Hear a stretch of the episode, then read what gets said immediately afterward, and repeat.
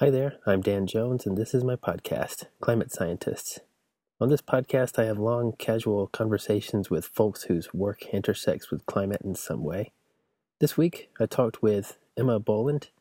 So, Emma, uh, we met actually back in Woods Hole in 2010. She was one of the fellows for the Geophysical Fluid Dynamics Summer School that they do there in Woods Hole. And uh, I was a visitor. I came for the first couple of weeks of lectures. It was the end of my first year of grad school and uh, out of Colorado State. So I know we met back then. I don't think we had a ton of interactions back in 2010, but our paths would have crossed there. And uh, obviously, we didn't know at the time that we would be sharing an office many years later at the British Antarctic Survey in Cambridge, um, where we both work as oceanographers. So uh, Emma has done a lot of different projects. She's worked on mixing in the, inspired by the Southern Ocean in a kind of Southern Ocean context. She's worked on northern hemispheric problems, Arctic problems. We talk about a lot of that. Um, I really enjoyed my chat uh, with Emma, and it was uh, also nice to have a, a special guest host around. I thought that uh, since Emma and I have been office mates for a while, and uh, that it could be good to have a third person involved in the podcast, so I invited uh, Ella Gilbert to come back onto the show and work uh, as a uh, as a guest host, and she very graciously agreed to do that. So uh, thanks to Ella for that. I thought that that really helped having a third person in there. So Emma and I are both working on adjoint modeling uh, ocean adjoint modeling at the British Antarctic Survey, and we sort of formed a, an unofficial uh, two-person adjoint modeling team. Our over our work overlaps over, overlaps a ton now, and uh, she's really a, a, pleasure to work with, and uh, I've really appreciated having that kind of active scientific collaboration going on. Um, yeah, let me ramble just for a couple of minutes. if you uh, don't want to hear it, it's cool. You can skip ahead a couple of minutes. That's fine. So uh, I just got back from a work trip to Germany, uh, I stopped by uh, the Alfred Wegener Institute in Hamburg to see uh, my friend and colleague and uh, somebody I went to grad school with. We have got the same advisor, Yohei, Yohei Takano. And uh, yeah, that, that was great. Hamburg went really well. It was lovely. It was hot. It was very hot, uh, which is unusual from what I understand. And none of the buildings there are really designed to handle the heat. They're more designed to keep the heat in. So, uh, you know, if you want to stay comfortable, you've really got to get outside, get out of the buildings, get out of the structures. And I also stopped by Bremerhaven, and uh, I was hoping to visit Avi there. That was um, part of why I was going, but unfortunately, I got really sick, and I wasn't able to actually go give my seminar there. So that was disappointing. I'll have to try again in the future. I'll have to try to return uh, but my my host was super understanding. Um, so he was very supportive and understanding, and you know we'll reschedule things into the future. But that happens sometimes. You know, sometimes you just get sick. Your body just wears out. You catch a virus. You catch something, and uh, as much as you know, especially maybe when we're young, we like to have this kind of uh, idea that we can push through anything and uh, push through any kind of illness or any kind of problem. The human body, it's just got limits. You know, it breaks at some point, and you just can't push uh, forever. Uh, there, there is a wall. You can hit a wall, and it's totally normal and uh, acceptable to sometimes hit that wall and to sometimes have to just say, you know what, I'm, I'm sorry, I can't do it. I can't stand in front of people and talk today because I can barely type out an email. I can barely kind of put a coherent thought together. I still don't really know what I had but uh, it seemed like it was there were some virusy elements to it. There were some super like sore throat elements to it. There were some I can't quite focus elements to it. It reminded me of um, back in uh, 2009, I guess it would have been. Um, is that right? No, 2013. Uh, I tried to go to this atmospheric and oceanic fluid dynamics meeting in Newport, and uh, my poster made it. I made it and I put my poster up, but I did not physically make it to the that conference. I spent the whole week just sick in my hotel room with a really high fever, um, trying to get better, uh, getting surprisingly emotional at old TV shows, which doesn't normally happen. But I think when you're in the grips of a fever, uh, for me, I get, I guess, more vulnerable or something. Uh, so you maybe feel more affected by by kind of uh, things like that around you. But you know, uh, I, I guess the only reason I'm talking about this and going on about this is to kind of say, sometimes you get sick, and sometimes you just have to accept it, and there's nothing you can do about it. You shouldn't necessarily feel bad about it. It's it's got to be a normal, accepted part of of life. So, uh, yeah, you just have to to move on. Let's just get into the conversation with uh, Emma and uh, my special guest, Ella Gilbert. Thanks to both of them for their time. It was a really good chat. I really enjoyed it. I hope that you enjoy it as well. So, uh, here we go.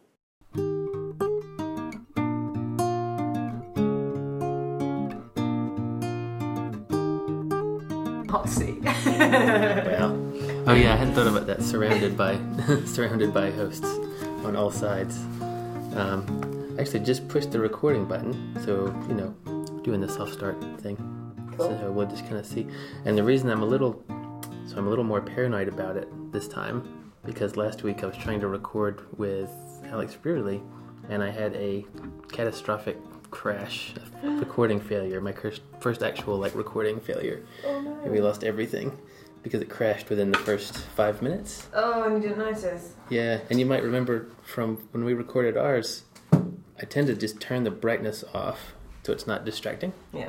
so that we're not sitting there looking at, you know, there's a clock rolling by and there are these audio spikes and things, and it could be very distracting and it could be a little off putting. Sure. And I like to try to keep things relaxed. Um, but that's the downside is if you're not watching it, You you know, if you're not looking at it, you could have a crash or some big problem or something, and then you might just miss it entirely. Um, so I, I've been, uh, I'm going to check it every now and then, but I'm going to also try not to look at it every, you know, five seconds. Just, has it, crashed yet? Has it crashed yet? No, I, I'm not going to do that. See, it's making me nervous. I wish I could turn it off, but now I don't think I can trust it. I can't trust you, GarageBand, to not crash. The trick was apparently so I closed all the programs and I did a, a restart to where it's um, uh, there shouldn't be anything in the memory. You know, not, it shouldn't be much in the RAM that way. Uh, there was also another somebody else was logged in as well, like on the same laptop. So I wonder if it was just trying to do too much work. Because the error I got was, um, hey, the disk is too slow. It was having a hard time writing, you know, to the disk right. as quickly as it needed to, which I guess could be a RAM issue. But uh, yeah, so I need to, but I need to chill out because I don't need to spend the whole time talking about the the audio program and things. So, um, yeah, thanks for thanks for doing this. No, my pleasure. Yeah, glad to have you. to it. Glad to have you on as a guest host. yeah. So it's um how things have been going, Good. Pretty Yeah. mental. Mitchell? Yeah. Got a lot on. Um, I just applied for this NERC Impact Award. okay. So that's taken up quite a lot of my time, Hmm. as I'm sure you're aware. Proposal writing and application writing takes quite a while. Yeah, it does. What did that involve? Um, demonstrating that I've got um, impact beyond academia Oh, okay. from science communication and public engagement and stuff like that. Right. How'd you do that? Um, from using some stats that the comms team put together for me, which Okay. was nice Cool. about like my blog posts and videos and stuff. Yeah. Using stuff I've got already, talking about the website, the Yeah. podcast I do, the YouTube channel I run, the film I'm making. Nice. And I'm sure this podcast also would put you right over the. Oh, of course, yeah. Tick the box. Straight over the edge. yeah. Yeah, it's cool. Yeah, you are really active with that. That's it. So important. so you're making a film? Yes, I've made it, and it's being released next week to promote BAS's um, involvement in the Twin Otter. What's, what's the the half of a centenary? Fifty years, if there's a, s- ha- a special word for that. Um, by. It's not by 200? That's 200. That's whatever the half of. demi-centenary. Demi- How many prefixes can we get on there? Demi hemi centenary.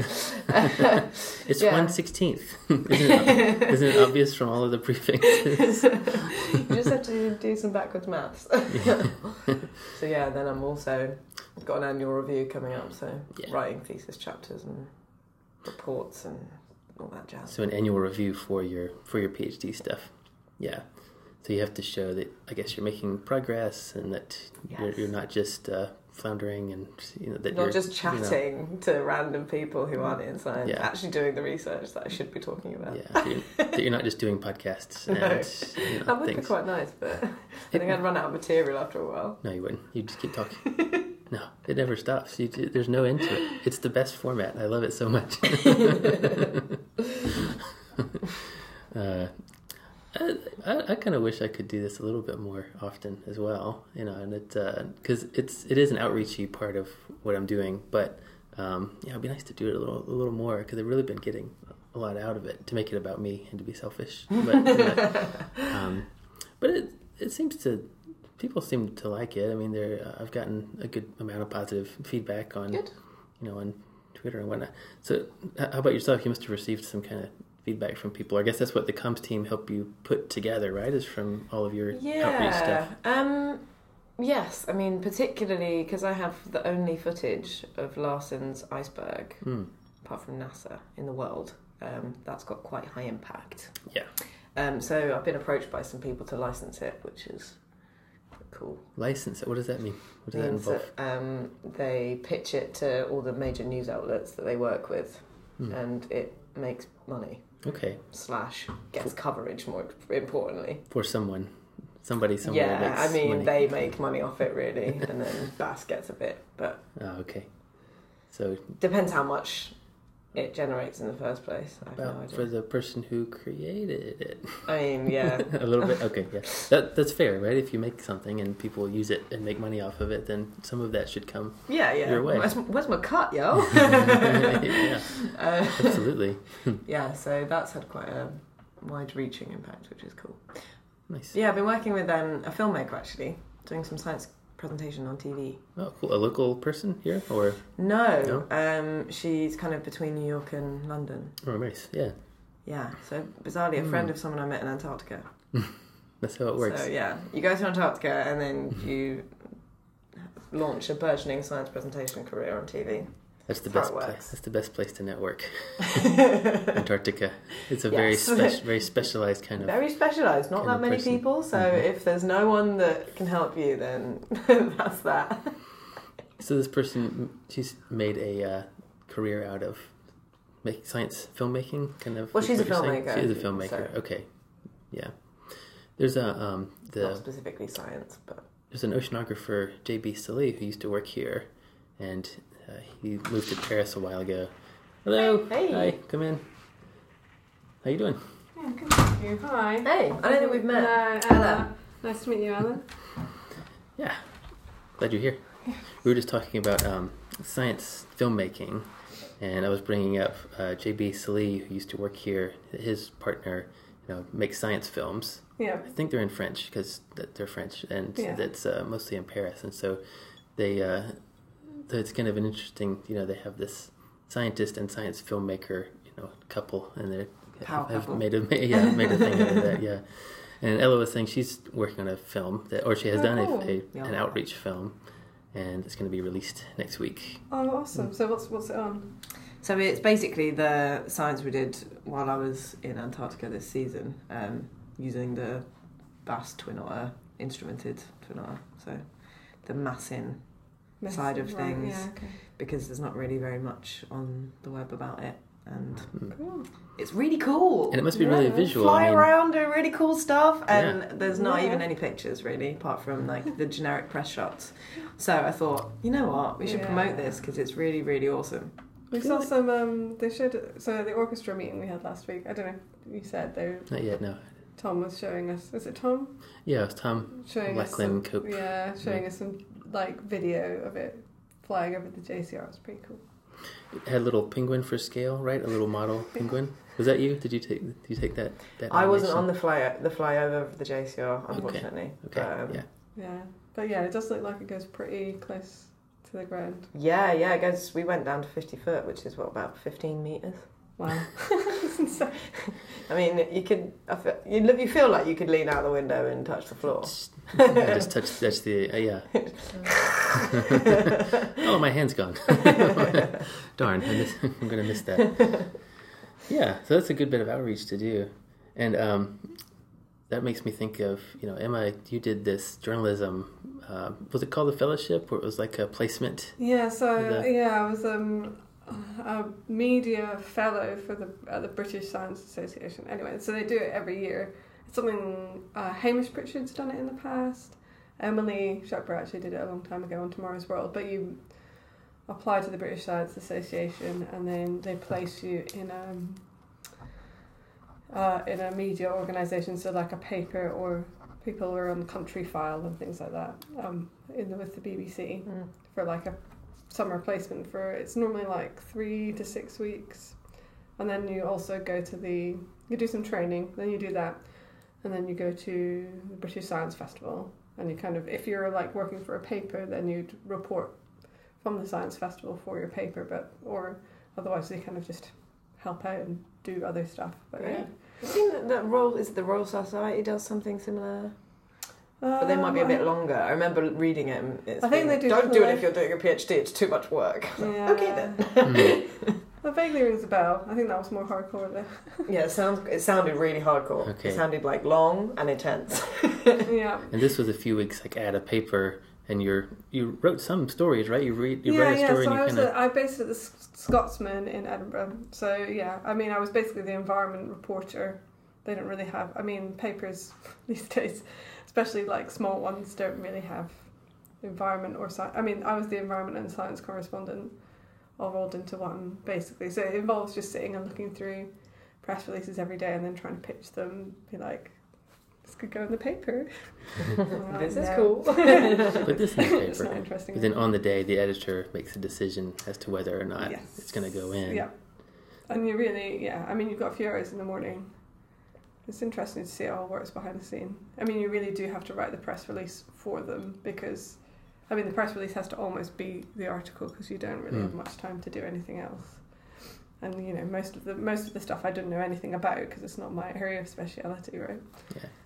Would you mind scooting just a little bit that way? Yes, that's all right. They're, they're pretty good mics. They should be totally fine. But I just thought it might be, might be good. Yeah. Yeah. So like, um, but it must be weird, right? Because you write the story or you write a piece, and you kind of know, like, well, there's a pretty good chance that this just isn't going to go anywhere. That you can put it in your file, I guess. But you know, there's a pretty good chance that the thing you're working on just isn't going to end up in the paper. Yeah, well, you don't write it before they say yes or no.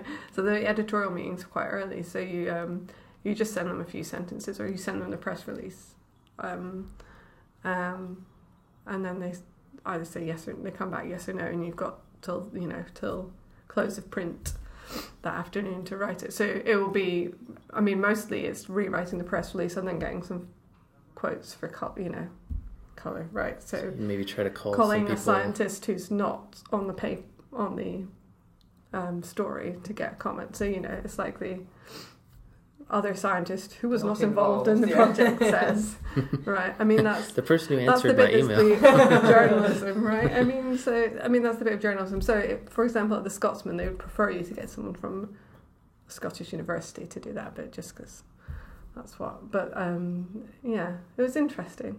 And then the science festival was very cool. It was in Newcastle that year, so I did a bit of reporting back. Yeah, I mean that was more of like I'd write up quite a few things and send them back to the Scotsman, and only one or two would end up in. But you know, it was fun. Pretty good success rate, isn't it? Yeah, I fact, yeah, and I mean, I, get, I did also manage to get in. So while I was there, they had an exhibition in Glasgow of photographs of the new uh, Rothera.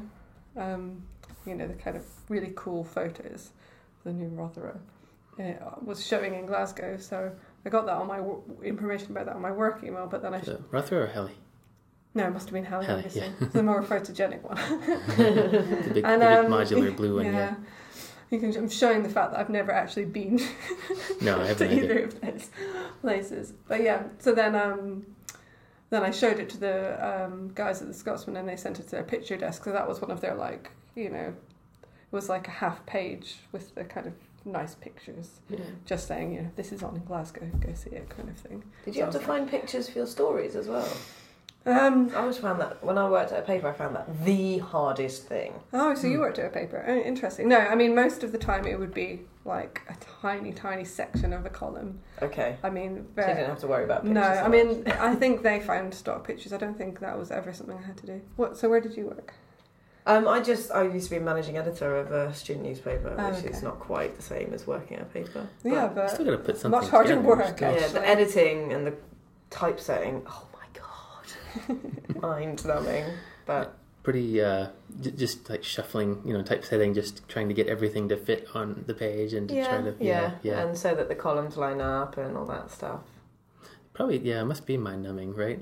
I've got um, my my wife's aunt uh, worked for a, a paper in Charleston, South Carolina, for a long time, and that was her job for like decades. Was here are all the ads, please fit them into our paper. It's like Tetris. I bet if Yeah. you some people are really good at it and they really enjoy it because it's like really finickety and really like yeah. it, it works a part of your brain that most people are like I can't be bothered. No, you think technology would have like fixed that by now, right? Technology has helped, I think, Mm. because if I had tried to do that by hand, I would probably have Yeah. exploded. Yeah. That's part of what LaTeX does, right? Is you give it some stuff, and LaTeX makes decisions about where to yeah, put but things. But then you'll end up with sentences where all the letters are like three points apart, right? Because that makes it all fit.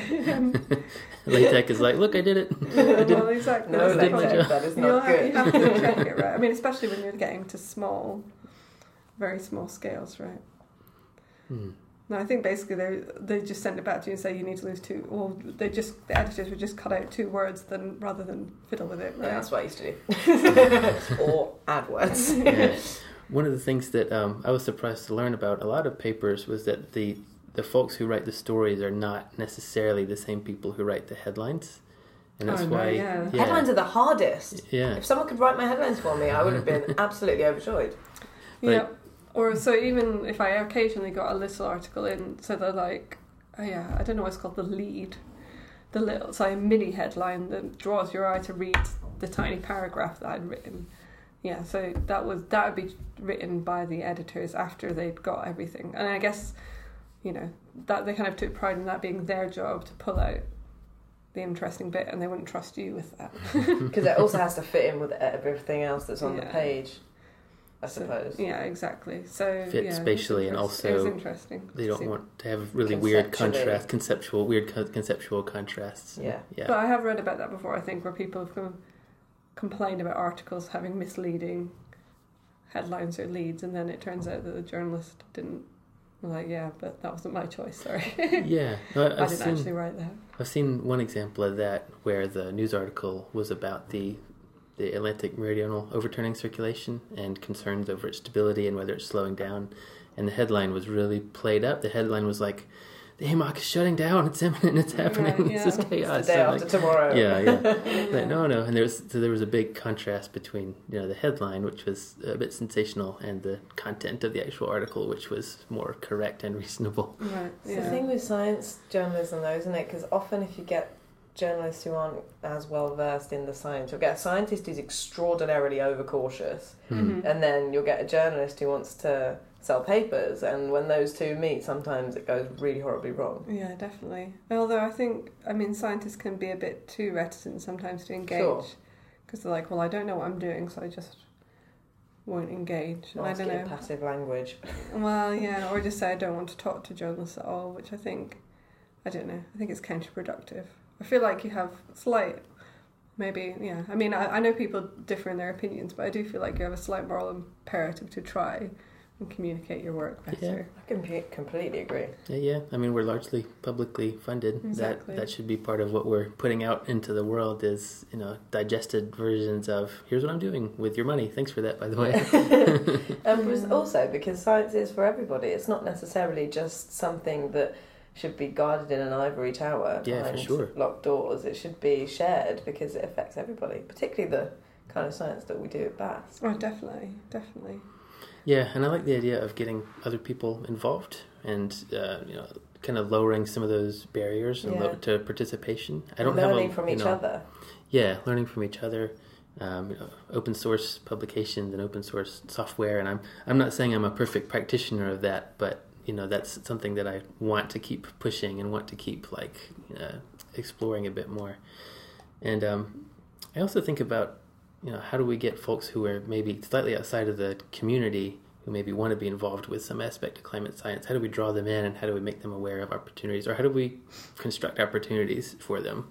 Um, I mean, uh, you know, Ed Hawkins, for example, is doing this data recovery project where you, know, you can go online and help digitize old records and things like that. And that's one way to do it, but there must be some other ways that you know, people haven't thought of yet. Citizen science. Yeah, citizen science. Yeah, no, it's exciting, definitely. I mean, I think more people, if you give them the chance, people are interested in this kind of thing. Yeah, and it might also give them a chance to see how some of the work is actually done, like what actually happens, you know, how the sausage is made a little bit. yeah. um, yeah. So thanks for for doing this. I forget if I already said that, but I want to No, say it again. problem. I'm glad to have you both here Thank for you the for podcast. inviting me. Um, yeah. So what you've been you've been at BAS for a good while. I should say we're we share an office. We've been office Yes. mates for a long time actually, which um, is part of why I thought it'd be really good to have a co-host. It'd be good to have a co-host anyway. To mediate But- this? Well, maybe, but just like I've, I've thought that there might be a tendency for us to just talk and then to kind of well, Talk it, shop. yeah, ma- Slip into maybe, familiarity. Yes. maybe, yeah, maybe a little too much. So I thought it'd be really good to have a co-host. So thanks for Ta-da. You know, ta-da. yeah, yeah, yeah. I mean, it would be, it would be good anyway. Like in general, I think I think it's, the three-person dynamic can be quite can be quite nice. Um, yeah. So how how long have you been here? So I came to Cambridge in 2009 um, when I did my PhD. So my PhD was joint with the Department of Applied Maths and Theoretical Physics um, at the university and Polar Oceans here. Um, so yeah, I took my good three and a half, four years to do that. And then I started here as a postdoc officially at the beginning of 2013 now. So yes, however many years that's been, five years now. in your PhD, you thought about mixing, like ocean mixing. Yeah, so it was um, Southern Ocean Dynamics, but it was quite a, a range of things. I did some work um, calculating an eddy diffusiv- diffusivity using satellite altimetry and a um, the MIT GCM climate model, and then I also, on kind of a diff- completely other end of the scale, looked at jets that formed in a very simple quasi-geostrophic two-layer model, so a very kind of toy model that has models the ocean as two just two layers of water Yeah. and only has a few set, a couple of equations that describes it. This eddy diffusivity term, I wonder, this is a challenge for us right now. Okay, Can we think of a really simple way to say what is eddy diffusivity? Probably have to say what eddies are first. Yeah, You're, so you're, you're not alone. We could try to help you. yeah, I, well, I always say eddies are like the storms of the ocean. Yeah, yeah, so I like that.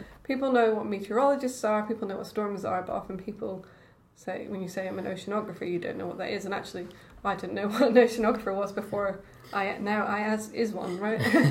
Usually, usually people go, "Oh, you're a marine biologist," and Yes. no, sorry. Well, um, you mean marine biologist? Well, no, but No, then I I mean I, said that. I understand that. Right, people, you try and hook onto something familiar. I didn't know what an oceanographer was, like I say. So I kind of say we're the atmospheric science, we're like a meteorologist or an atmospheric scientist, except we study the ocean. Yeah.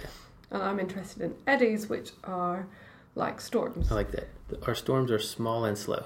exactly, exactly, exactly. So the ocean moves slower and is thicker, so the storms are naturally smaller. Yeah. So diffus- eddy diffusivity is the tendency of those storms to do some yeah, mixing. so it's a kind of mathematical way of um, it puts into a what we're trying to do is describe all of the things that eddies do in terms of well, you know, you can talk about mixing versus stirring all day long, but let's just say mixing and stirring. Um, that's a whole debate that fluid, fluid dynamicists get into, which we won't touch on. Sounds complicated. But basically, No, no, um, the flow of the ocean. So eddies can um, move fluid from one place to another, but they can also um, mix and stir that fluid. yeah. So the properties like heat and salt and oxygen, dissolved oxygen, dissolved carbon dioxide, all get mixed by these eddies as well because they swirl around. They're very energetic.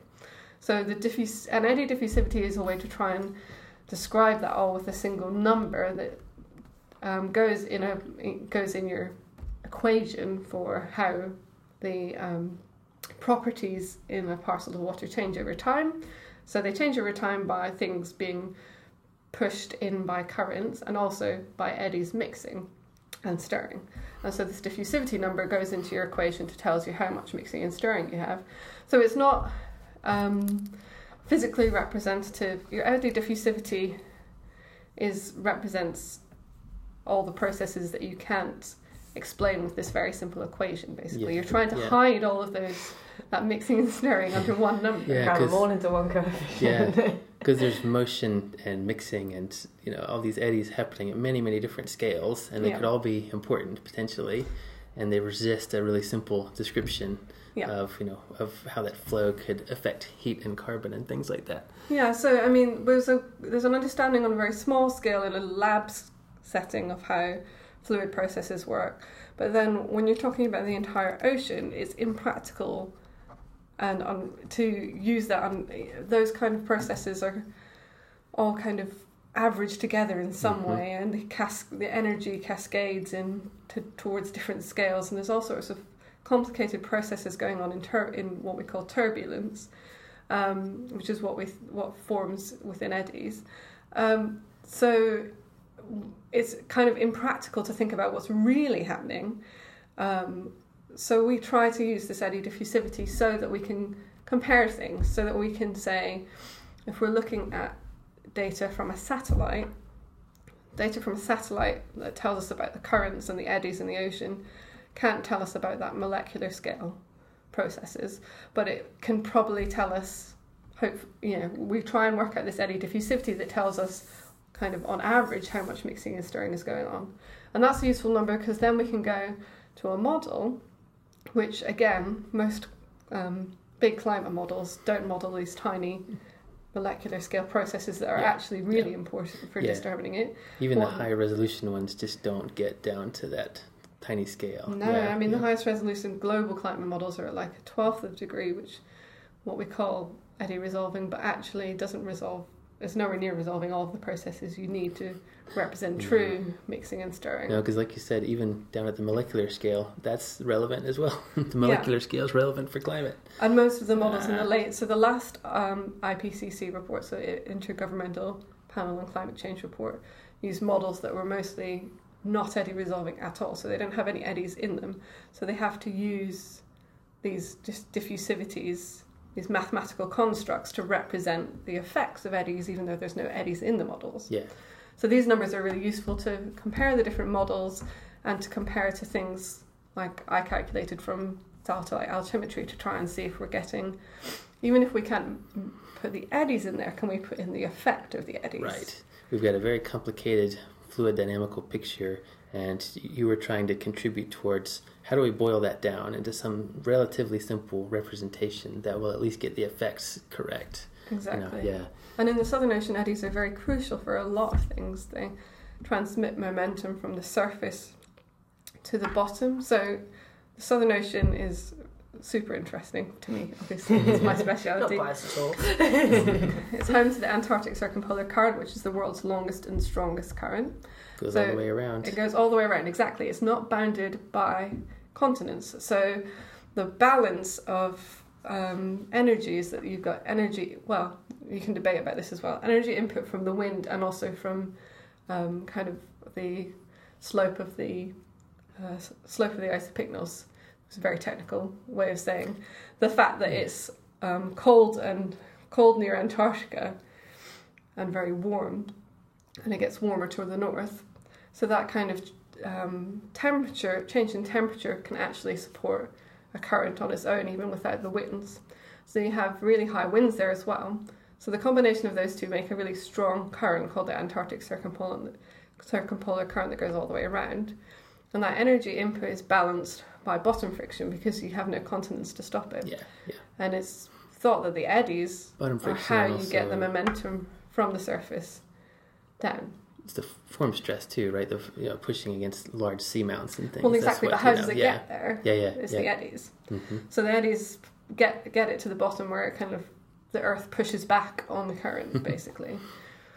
Um, Foot on the brakes. yes, exactly. And also Yeah. they're crucial for the what we call the meridional overturning, which is north-south transport. So there's as well as transport around Antarctica, uh, east-west. Well, it goes to the east.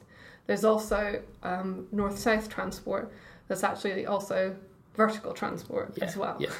So it's all north- very complicated. And the North South transport is doing some of that work to move the uh, excess heat from the tropics to the poles so it can radiate back out to space. And the ocean's doing some of that work, doing um, a fair amount of that work. The atmosphere does most of it actually on some time scales, right? But the the ocean has a big contribution to moving you know, heat from the tropics to the poles.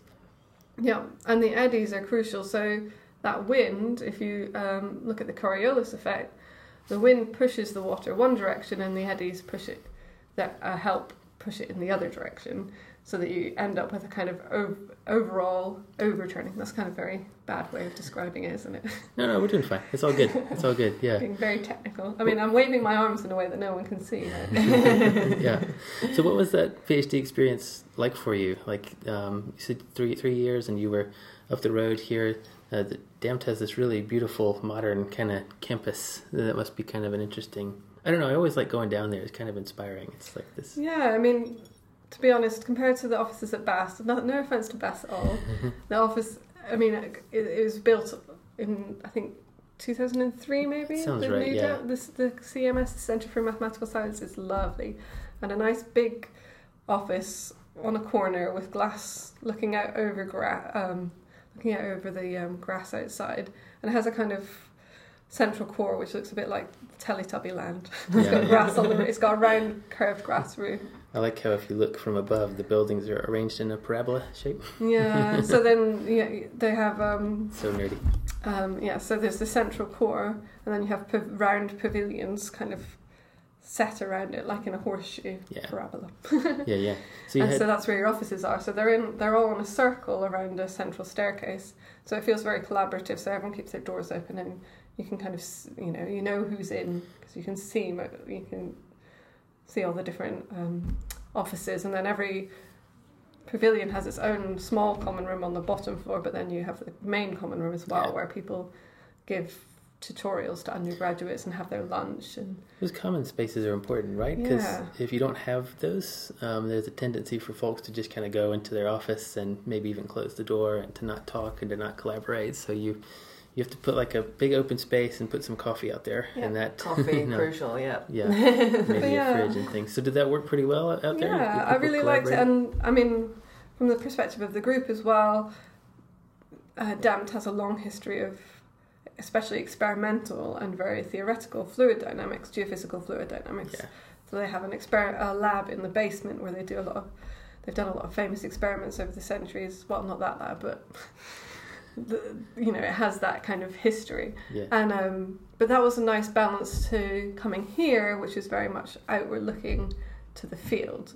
So I really like that contrast that I had, and I think that was reflected in my thesis. I had some work that was very pen and paper, computer, right. GFD, and then some work that was, you know, I went on the field on one um, cruise, um, doing field, helping out with field work as well, with BAS, um, as part of my PhD, and that's really that was a really nice contrast. I like that contrast in my PhD and getting to come here and meet people who are going out and like touching the water, right? Not just the you know pen and Yeah, paper. because but, BAS um, is very uh, applied. You know, we, Yeah. we're very we have a specific physical system that we go out and measure and think about, and yeah. folks here do pen and paper stuff, but Yeah. the emphasis is certainly on you know thinking about what the actual ocean is is doing and um, uh, going and measuring it, like you said. It's, it's neat to be surrounded by that. Yes, that must have been yeah an interesting contrast between the two places. Yeah, I really liked that actually. It was a nice.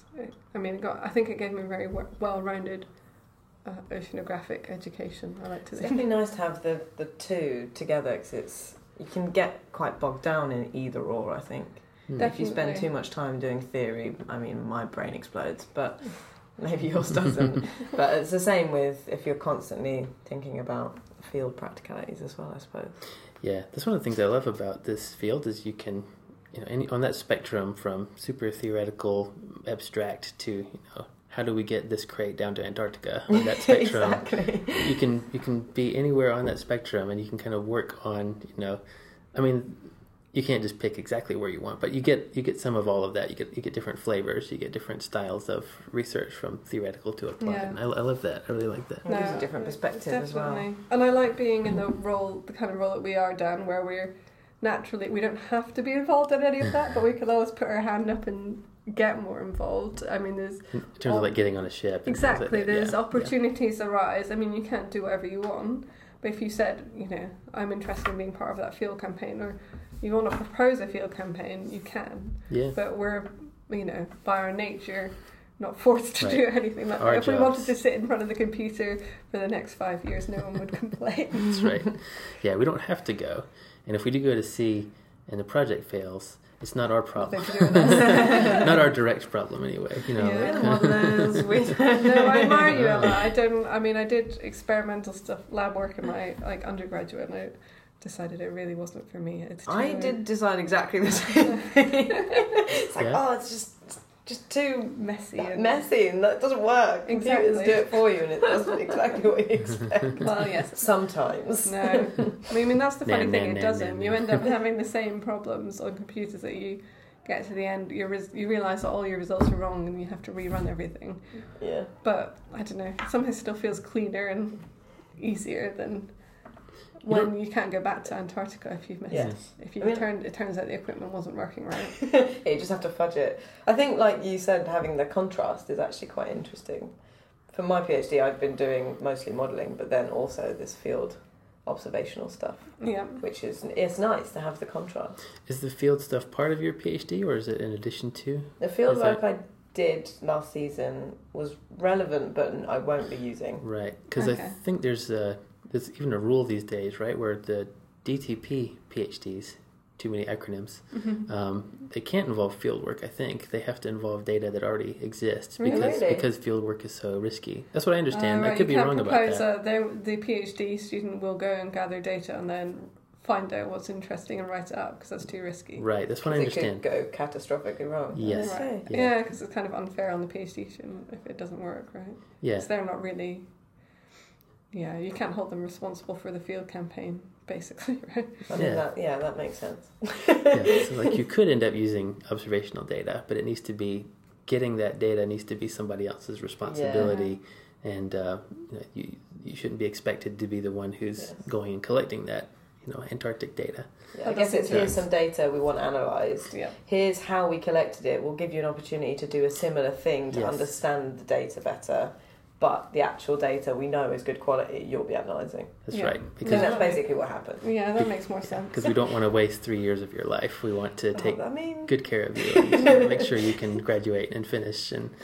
That Um, would be nice, wouldn't it? and the uh, yeah, you, you occasionally not here, but you know, in the states. When I first started, I did astrophysics, and you'd occasionally hear horror stories about people whose PhD depended on you know a particular satellite Oh launch, and my gosh! they can just blow up on the launch pad, and then you're like, well, now what do I do?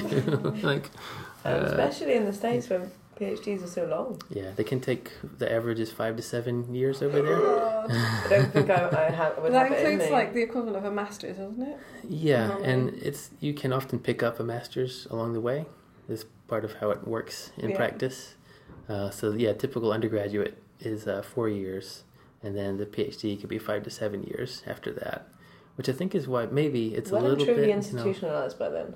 You know, yeah, maybe They expect you to work for your during that time as well a lot Yeah. compared to the UK. you you usually end up having to teach, and you know you could be a research assistant, Yeah. and um, which teaching is good. I love teaching. I think that's a good thing to do, but um, it it can Required Be- rather than like a nice experience on the side, right? It can be, yeah, depending on the kind of fellowship that you that you got. Where did you? You said you went on the ship. Where did you? Where did you go on that? Uh, we started in Punta Arenas and we went into Drake Passage and then we went back to Punta Arenas and then we went into Drake Passage and then we went back to. we had engine problems. This was part of the DIMES research pro, um, project, which was what my PhD was funded under, and I had many um, bad cursed cruises.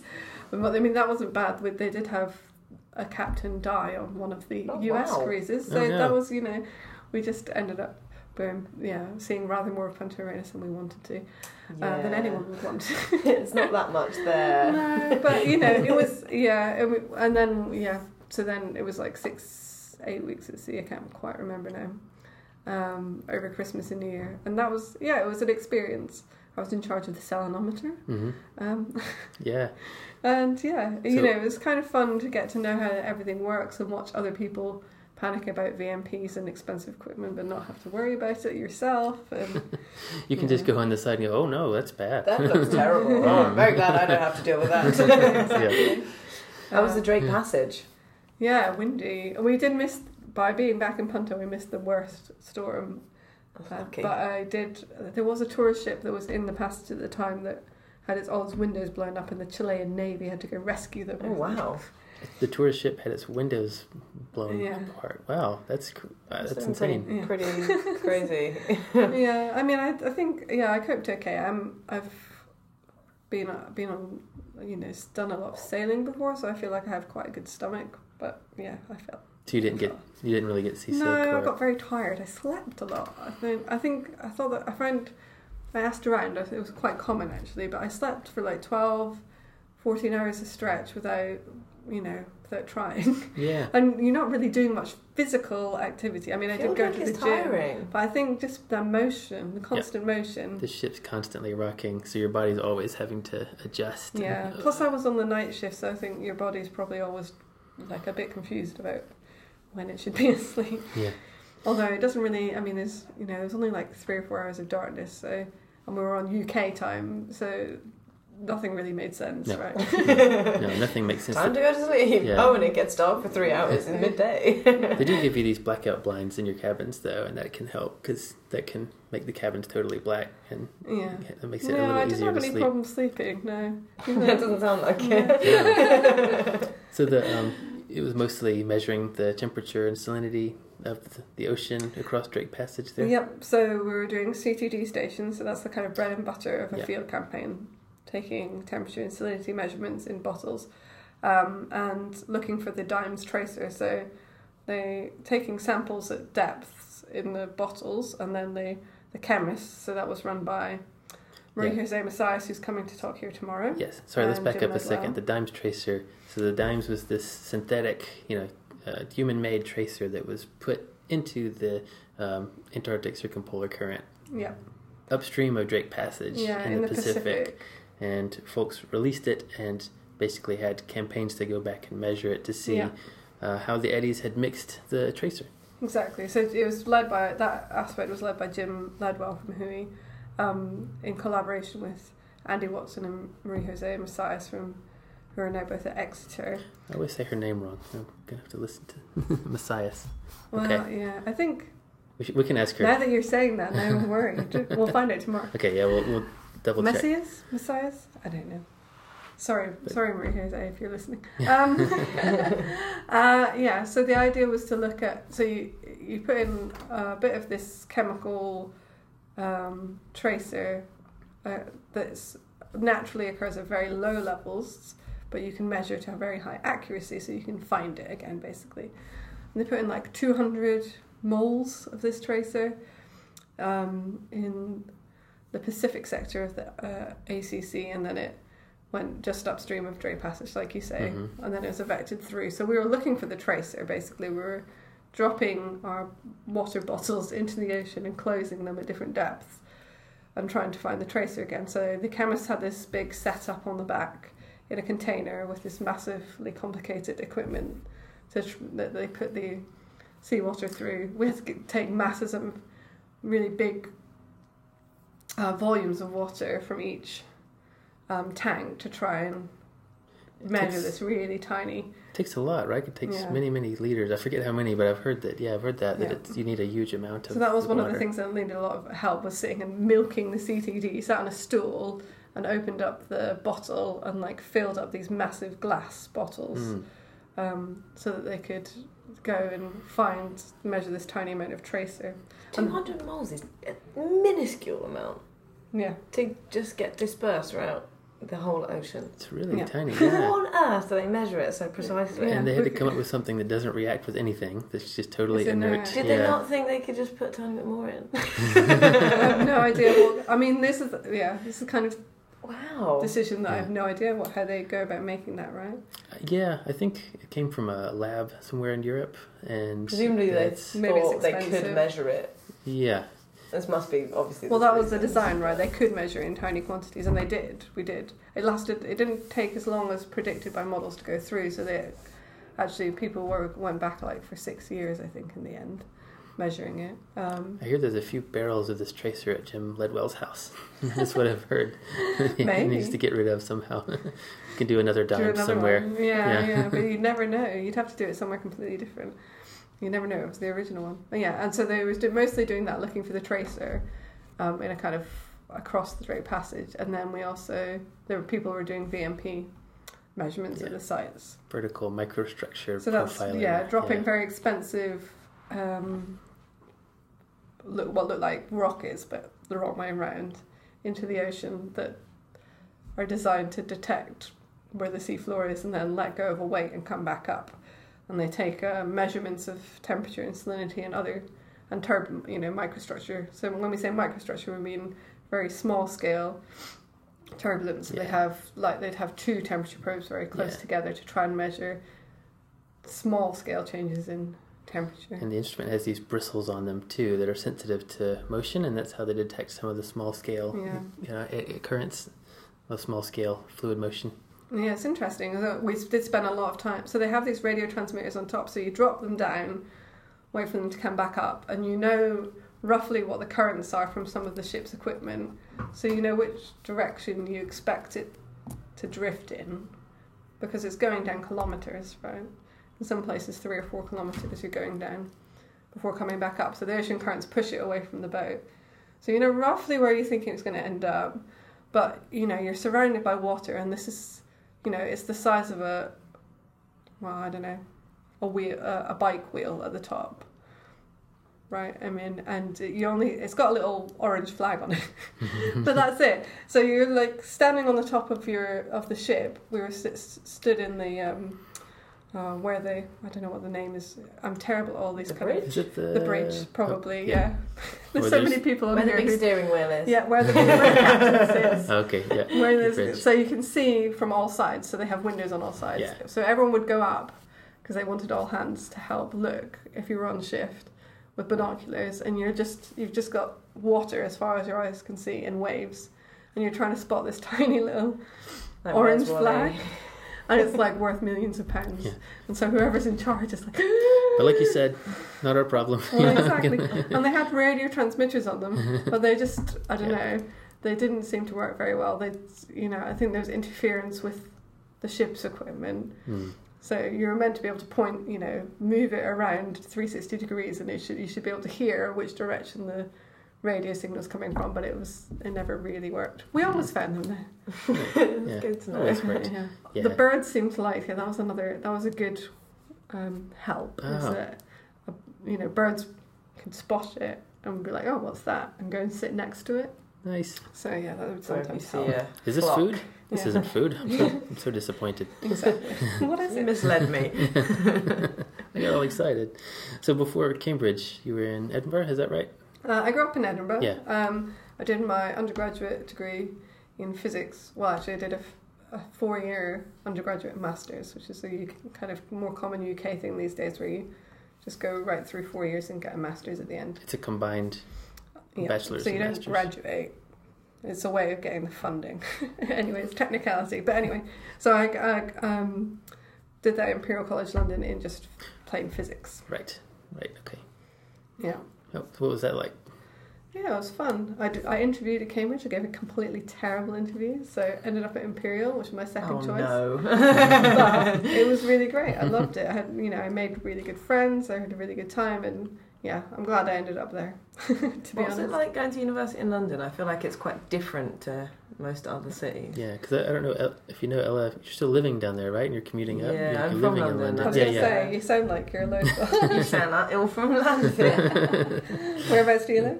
Uh, north. North. Okay, Yeah. so that makes it Finsbury easier to get here. Oh yeah, so you're on the Very line. easy. Yeah, and you can commute up. Yeah, When the trains run, yes. yeah. Yeah, it was fun. I mean, it's a fun city to be in, right? It's expensive is the problem. So Yeah. you don't. I mean, we only went to our union, or we went to the other University of London union, so like King's or LSE, or So I student mean- life is a little bit more of a struggle than even Yeah. usual. and the accommodation is expensive. But like, so I had, I was in the like nicest halls, which were literally next door to the Albert Hall. So like you could Wow. stand on people's balconies that you weren't really meant to, mm-hmm. and you, the Albert Hall was right there. And also I could see the physics department door from my window. so All very local then. rolling out of bed and into lectures at the last possible moment was common. You kind of squint to see if they started yet. I think like, Yeah.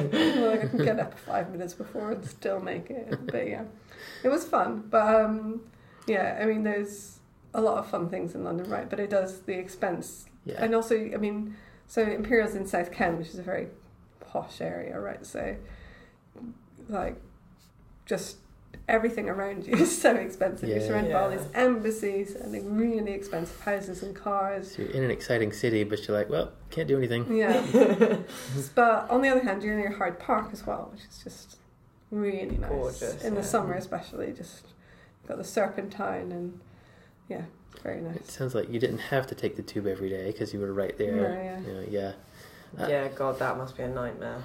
I like riding the tube every now and then, but I can every time I get on, rush I'm like, hour. No, I'm like- horrible. I can cope with that for a little bit, but I, I can tell like if this was something I had to do as part of my Oh, commute, it would get it would get tough. It I would- did that a few summers so I did the classic Imperial thing, which is to do a banking internship during your summer holidays.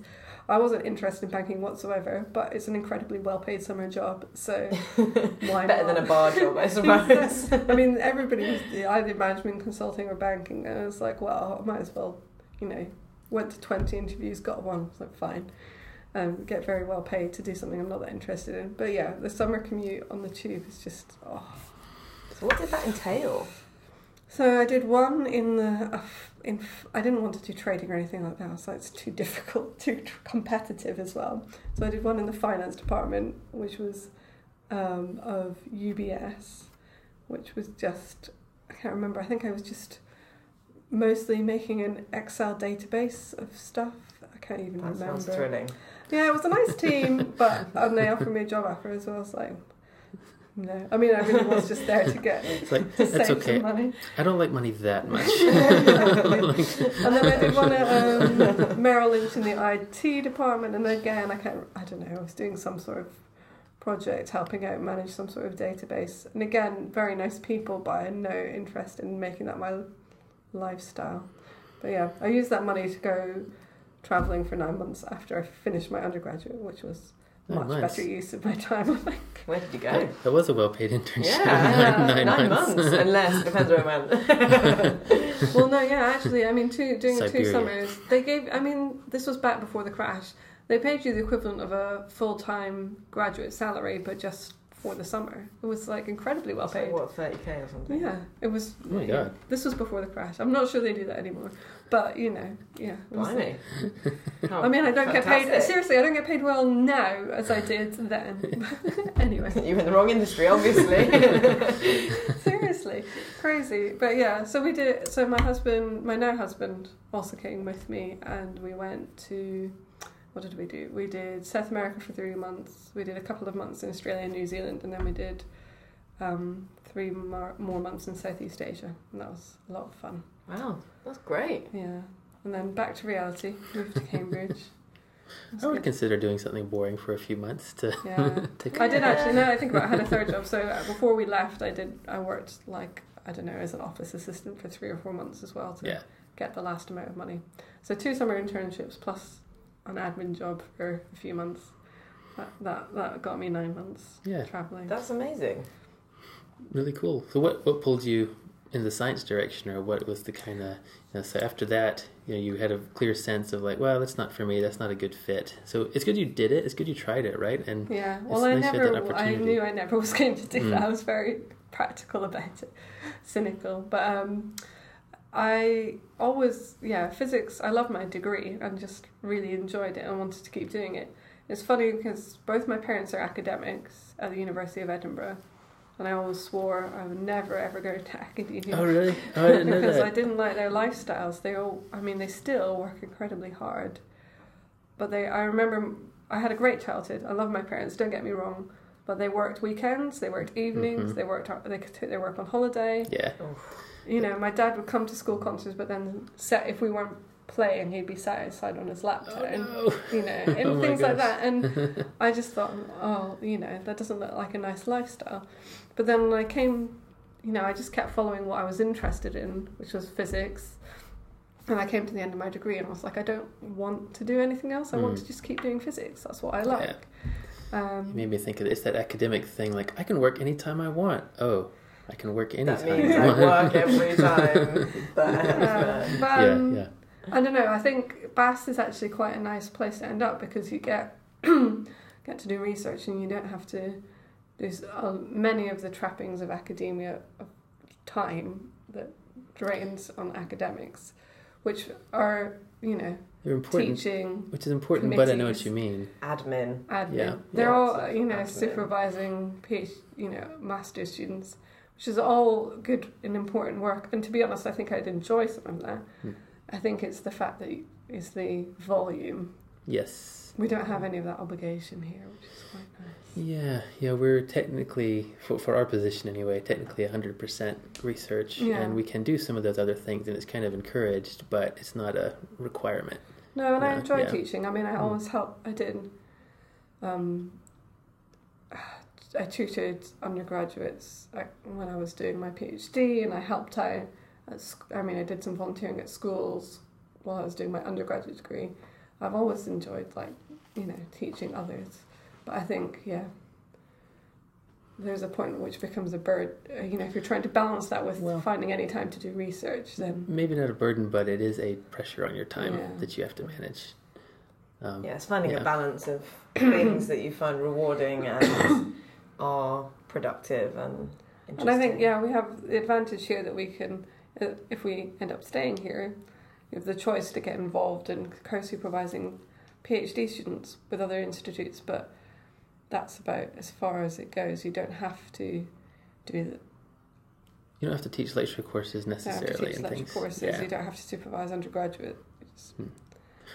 which I would enjoy, but Yeah. it's, it's you know, but it, it, you're right. It does it keeps things a little bit cleaner that you don't have quite as many balls in the air to juggle. Exactly. Yeah, so your folks, you're like never. I will never follow in their footsteps. I will never be an Yeah. academic. I was like, well, I'll And, do a PhD because I don't want to do anything else, and I want to do, you know, I want to keep learning, Yeah. basically. And kind of here, a PhD doesn't necessarily pigeonhole you into academia the way it might in the U.S. In the U.S., it's I think the you, you might have a bit harder marketing problem. You know, we were saying you've you've now spent four plus five to seven years, and it's harder to then go out. I think to go out into the world and then say, I want to be part of your private company. Yeah, because everyone think- else has 10 years of experience on you. Yeah, yeah, that's right. But so you're I'm just imagining that when you're make when you made that decision to do the PhD that it didn't feel like oh I'm definitely going to end academia. No, like, I mean it was just that that's what I want to do right now. I mean I've been privileged enough that I don't haven't you know I didn't have to make a decision based on money or anything. That I just was able to say look, I, you know that's what I'm interested in, and um, yeah. So how I ended up in oceanography is kind of roundabout in that I did an atmospheric physics course in my final year of my degree, which was taught by Professor Jo Haigh, who's now an IPCC author. Um, and I found that really interesting, and I kind of liked the fact that there was there was lots of equations. I was always good at maths, and I liked the fact there was lots of equations and theory. Um, but there was, but it was also about something tangible and real. Like you could look at the window. It was about the real world. It wasn't. I I mean, particle physics and all that kind of thing is fascinating, but cons- you know you can't grasp it in the Yeah. same way that you can. I know Yeah, you can't mean- look out the window. yeah, yeah, coming from astrophysics, I, I definitely enjoyed that switch into something more kind of tangible and like something that I could stand on or Well, exactly. be near. So I asked um, Jo for some a list of so, you know for recommendations of which where I could look to do a PhD, and um, the Atmosphere Oceans group at DAMTP was one of the places she wrote down. And I emailed a few different groups and went and visited a few different people. Um, and I just, you know, I liked when I came to DAMTP, I just liked the people the most. It seemed really, every the group was nice and friendly. The supervisors were Peter Haynes at DAMTP and Emily Shuckburgh here at BAS, who were both lovely. And they said, well, we don't have a atmospheric PhD, but we do have an oceanography PhD. You could get to go to Antarctica on a boat. And I was like, okay, so Yeah. Sounds great, me sign me up. Exactly. Don't know what an oceanographer is, but you know, got three and a half years to work it out. It's got weather, slow and small weather compared to the atmosphere. Exactly. I mean, they said you know, given your given, I mean, one unit on atmospheric physics did not make me an atmospheric scientist either. So I was start. I would be starting from scratch anywhere. It's the taster, isn't it, that It's just- whets your appetite. Exactly. It was. So it wasn't like it was a you know. Going to be more difficult doing oceanography than atmospheric science. It was more just that that was the opportunity at the time. Yeah. Um, and I think, yeah, I'm glad I made it the decision that way. In that, I think choosing the people for your PhD is much more important than the specific subject. Just you know, I reckon lots of people don't really know that or don't really recognise that at Yeah. the time because you could end up doing a subject that, yeah, you're sure you're really passionate about, but then you have a horrible three years. And that That's- would be yeah. awful. that's the advice I give anybody who, yeah, says I'm thinking about doing a PhD. As I always say, find p- nice people. Basically, you don't, you know, because you don't know anything Yeah. really. I mean, about your subject until you do your PhD, you you basically know nothing. So it doesn't really the subject doesn't matter if it's it's vaguely in an area you've already chosen that you're interested in, right? The specific PhD doesn't matter. It's the people. The only people I know who've dropped out of PhDs, the only the common link is a relationship breakdown, Yeah. or who've had or who have not. I know some people who've finished their PhDs but really did not like the process. Hmm. Yeah, and- same. It's and, always about relationships. and it's always relationships. relationships. It's been Yeah, about that the relationship Advisor between relationship. the advisor and the rest of the group and the student. Um, so yeah, that's my biggest advice. Is always just find people that you like to work with. Yeah, go meet them. You know, go uh, spend some time with them. See if you Yeah, have a feeling if you ask would like their to be. students what they're Yeah. like and try and gauge Yeah. what they're trying to tell you without saying. Do you see fear in their eyes? Well, exactly. How often do you see your supervisor? You know, if you email them, to you know, are they easy to get a hold of? You know, that kind of thing. Do they have That'd be forward thinking of you, I think.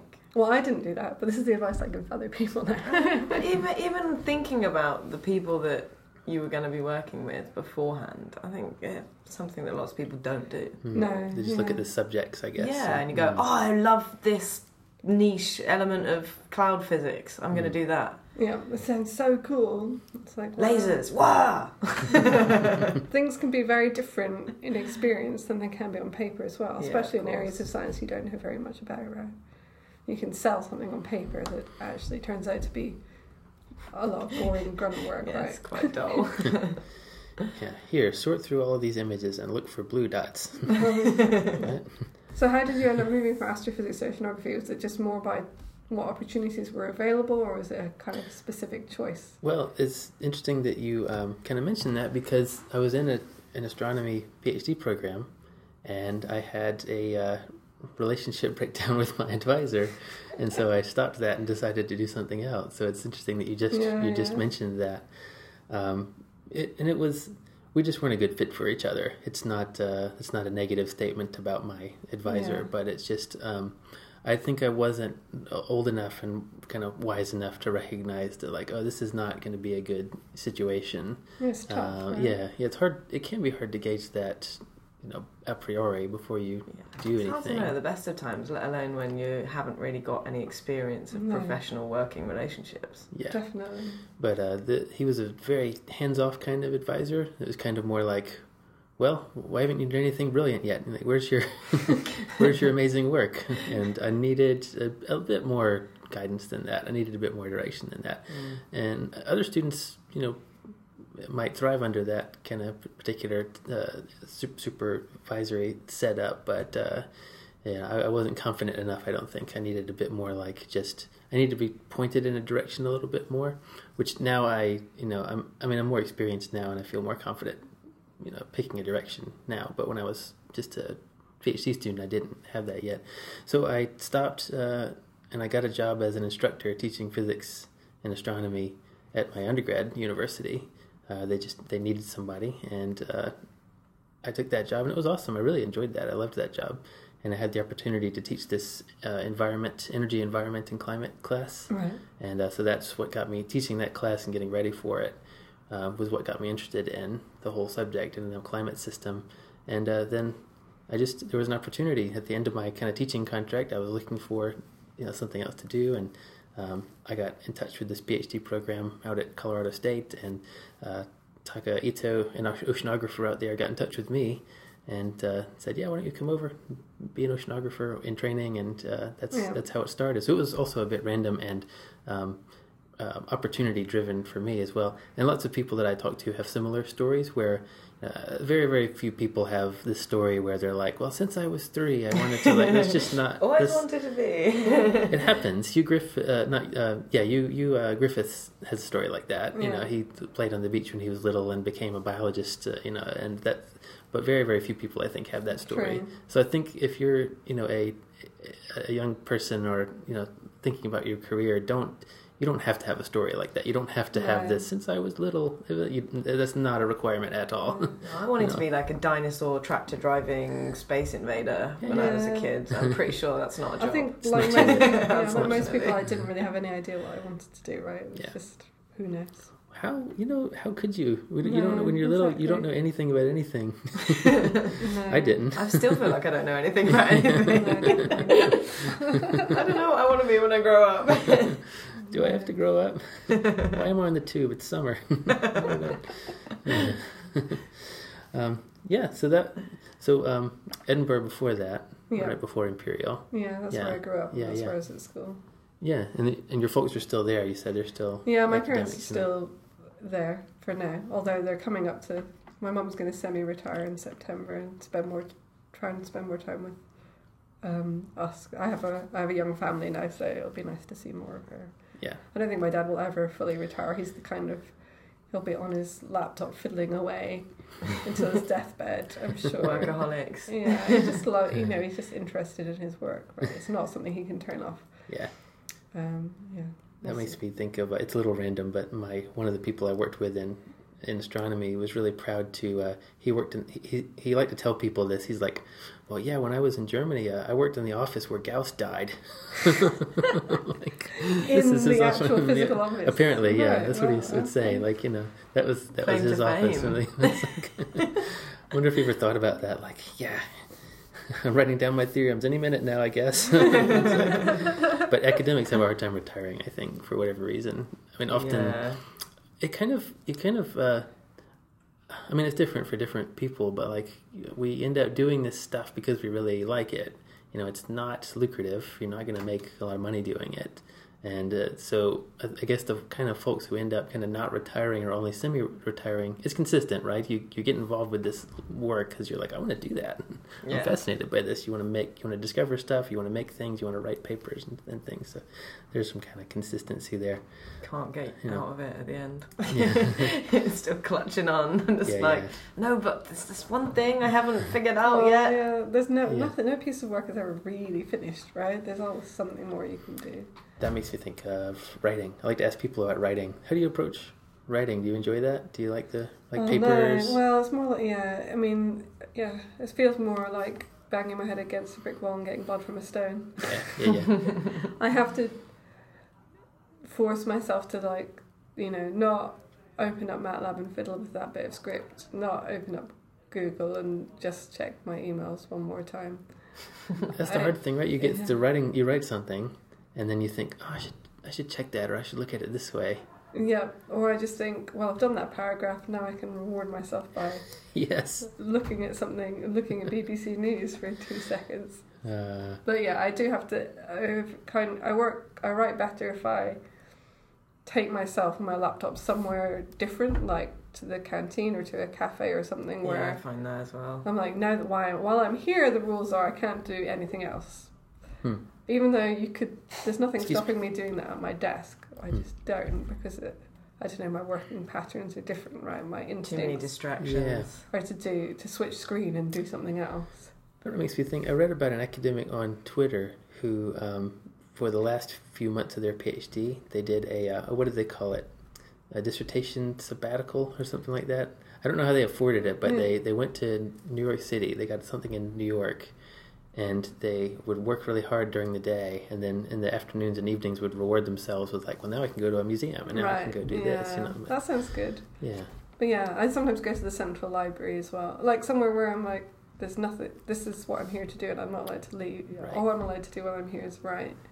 I find that those kind of, if you do stay an hour or two hours or whatever, it you find that you're more productive in those two hours than you would be in a whole morning. Hmm. I find on the train, because I commute every day, I spend an hour on the way writing and an hour on the way back, and I get often more done then than I get done the whole Yeah. rest of the Well, day. you, Yeah. you sit there and you think I've got all day. I'll just do this instead. Yeah, For now. fiddling with code, classic, Well, time just- sink. Where yeah. did those three hours go? Exactly. Oh, and I've got a figure that's got slightly Well, wider exactly lines. the figures. Yeah. Oh, you can. Yeah. I spent all day with figures. He's like, I'll just sort this figure out and then I'll write the paragraph. And actually, you just spent all day on the figure.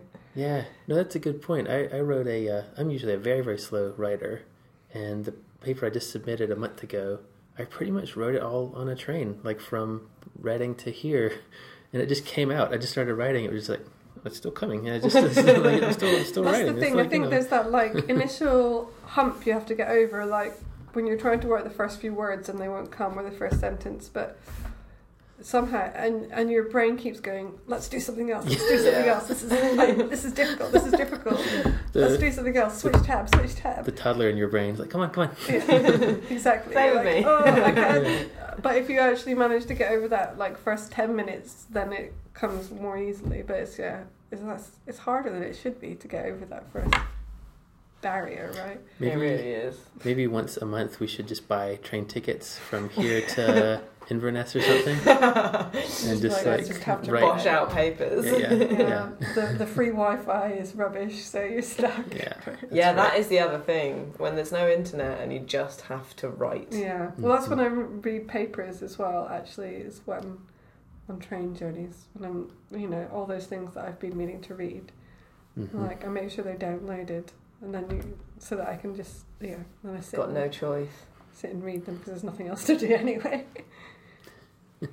Yeah, I'm, I'm gonna do that one day. If I've got like a real tight deadline, I'm just gonna like Go to Inverness. Plymouth or something, you know, something kind of far. Or no, it needs to be you need it needs to be a situation where you don't change trains for a while. Yeah. Mm. Yeah, yeah. So maybe Edinburgh. London is to the- Penzance. That's a good one. Five and a half hours that. Oh, there you go. Yeah, that's a good one. But you want one with like nice, modern, smooth train, the good, good tea trolley. And you need a, a table or something. Yeah. Yeah, so you're not Middle of the day. up. middle of the day. Yeah. Yeah. So you're not curled up like T Rex. Yeah, exactly. Those ta- oh, with your laptop pushing into your rib cage. Yeah, uh, that's all really good stuff. So that's is that that's how you're writing your dissertation or my thesis, Ella, at the, uh, and things you're all the bits you're writing, you're doing it on the train, like here and back. You know. I mean, I've got to the point where I've got so many deadlines. I'm also writing at work. Yeah. But I mean, yesterday when all the trains weren't working, I decided to work from home, which involved sitting in a library and then going sitting in the park, and it was actually great. Mm. Yeah. Sitting in a park and writing a chapter about really dark Antarctic winter. It was quite bizarre and surreal. No, I find those too. If I work from home, I have to work not in my house. Oh god, Yes. yeah, because then you just Yes. get distracted by oh well, the kitchen's extremely clean. I could just uh, do this, hang up this laundry, or the dishwasher needs emptying. Or, yeah. Yeah, exactly. Yeah, yeah, it's hit or miss for me. Sometimes home can be really productive, and other times I just caught get caught in that housework tornado. yeah, So for that, sure. while I'm here, it would only take half an hour to, yeah. Yeah, so you you've done um, you did this Arctic project not too long ago. Yeah, right? so my first postdoc was technically in the Arctic. Tea cozy. Yep. Yeah. Although I don't know, I never. I, it was fun learning about the Arctic, but I've always felt like my home is in the Southern Ocean. Just I guess because I did my thesis there, and all most people here in our group focus on the Southern Ocean. Even though you know, there's more. There's getting to be more and more of Arctic work at BAS in general. It still felt like I was doing something a bit weird. Get out there. And you were doing Um, this like multi-model, you know, the CMIP five model Yeah, suite so analysis. The plan was to try and do some more eddy anal- e- eddy diffusivity calculations, but the Arctic turns out to be very not amenable to the Mm. techniques I had. It's much. It's very different from the Southern Ocean because it's it's a basin with a lot of shelf sea, and um, it's very quiescent. There's not many strong currents, um, and the eddies are are very confined to the um, boundary currents. Um, so the techniques I had just didn't really work very well. yeah, yeah, because in the southern you kind of need the the boundary current is the important bit, right? You need the the eddies to be in kind of open ocean for the kind yeah, of this you kind need well, yeah. For the technique I was using, I needed strong currents and well-defined um, contours of that you could, yeah. Anyway, well-defined barriers and changes, and everything is a bit too slow and well mixed in the Arctic. Um, it was a fascinating place. I mean, and there's a re- there is a really important role of eddies because it's there's the currents are quite sluggish. The eddies do play a really important role, um, and it's probably going to get more important as the sea ice retreats and there's more wind input yeah, into the Arctic. and the Arctic won't be as kept off from the winds anymore. No, exactly. to melt. So I ended up doing instead doing a completely different piece of work, which was looking at. Um, so there's um, quite a lot of literature in the past five ten years linking changes in sea ice in it in the Arctic with changes in atmospheric um, patterns in the northern hemisphere, and, and in particular um, patterns called the um, North Atlantic Oscillation or the Yeah. North Atlantic Mode, the NAM or the NAO, which affect the weather in Britain. Um, and this is kind of linked to the kind of blocking signals that we saw um, earlier in the year. where We had the really cold weather, which people talked about how we were getting the Arctic winds, Hmm. and it was kind of due to that's due to a particular phase of the NAM or the NAO. Yeah, so, So the- blocking pattern is you've got some pressure pattern that tends to push, like the jet stream, for example, around in a particular way. Yeah, so it stops the kind of normally our weather all comes from the west, right? We have this kind of propagation of signal. The wavy jet stream brings weather from the west, so our you know our um, you can predict what our weather is going to be like looking upstream. The blocking pattern happens when a particular yeah there's a particular surface uh, particular pressure pattern in the atmosphere that basically s- blocks the jet stream and um, and so that gets diverted to the north, and then, then we end up getting weather from the northeast, Yeah, which is Cold. cold, Mm. Siberia, Arctic. yeah, So we and that kind of and until it unsticks or unblocks, the kind of the weather pattern doesn't really move, and so we end up just getting the winds continuously from the north and the northeast. So there's some a lot of work in the last five ten years linking changes in these patterns, atmospheric patterns, with changes in Arctic sea ice. So I just did a a very small model study looking at whether this relationship appeared in the latest set of models that appeared in the last IPCC report. So the C, what Yeah. are called the CMIP five Yeah. models. was it there? Not really, Oh, oh. and we think it's probably because the atmosphere isn't well represented enough in these models. So you need a probably need a very good troposphere, which is the layer of atmosphere above. sorry, a good stratosphere. Where um, the layer of atmosphere directly above us is the troposphere, and then there's the trat- stratosphere, and some of the models don't have a stratosphere, um, and some, you know, the ones that do probably don't model it very well. And it turns out that probably the mechanism for affecting these atmospheric patterns is that when you change the sea ice, you change the vertical, pro- you know, you change the amount of radiation coming off of the water. So when you explo- expose um, open water to the atmosphere, it gives off heat, and that travels. Uh, and that, and if that happens over a large enough area, you can trigger um, quite a big trans- change in the vertical transport that goes into the from the troposphere and then into the stratosphere, and that um, triggers changes in these atmospheric patterns. That's the kind of that's the kind of best guess at the moment as to how this process works. And there are particular areas where which seem to be more effective, such as the Barents and Kara Seas near Russia. It seem to be particularly effective at affecting these um, atmospheric patterns. But basically, so if your model doesn't can't represent that chain of events, then it's not going to have the link. Um, we did see that the these atmospheric signals, pressure signals, were very important for setting temperatures in Europe, especially during the winter, which we kind of which supports the literature. So it does kind of support that if that chain of events could be represented in models, then you might see that effect. But in those models, you don't see it. Yeah. I think it's really interesting how you know all these model suites they get the big picture right in terms of climate change. You know they get the zero Earth first order kind of picture right. Well, There's a lot of the details. you know. Well, I mean, you get a physical system and you put some more energy into it, and that energy's going to go somewhere. Yeah, you know, it's exactly. Gonna, yeah, I mean, yeah, you can argue devil's advocate that they're designed to. Rep- I mean, they've been tuned and designed to reproduce primarily observations of global mean surface temperature, and so it's not surprisingly they do that very well. yeah. So that's how they they were kind of validated Mm-hmm. is based on the you know previous behavior of how that surface temperature responds. Yeah, Yeah. and there's a lot of things that are we know are bad about these models, but are allowed to remain bad because if changing them to how to be more realistic actually turns out to make them predict temperature you know worse. Or because So you you have cancelling errors. Well, exactly because there's things. Cancel each other out somewhere else in the model. If you say, if you try and make your Arctic sea ice the best Arctic sea ice possible, then actually you end up changing other things in the model because it's not perfect that end up making the overall predictions Mm. for global mean surface temperature worse. So you don't do that. Yeah, so some of those models, as part of that suite, will do a better job at representing the Arctic, and Yeah. some will do a worse job at representing the Arctic. And the ones that do a good job at representing the Arctic aren't necessarily the same ones that have the best kind of global mean no, response. and we know that they're all pretty bad at the Arctic and even worse Mm. at the Antarctic at the moment.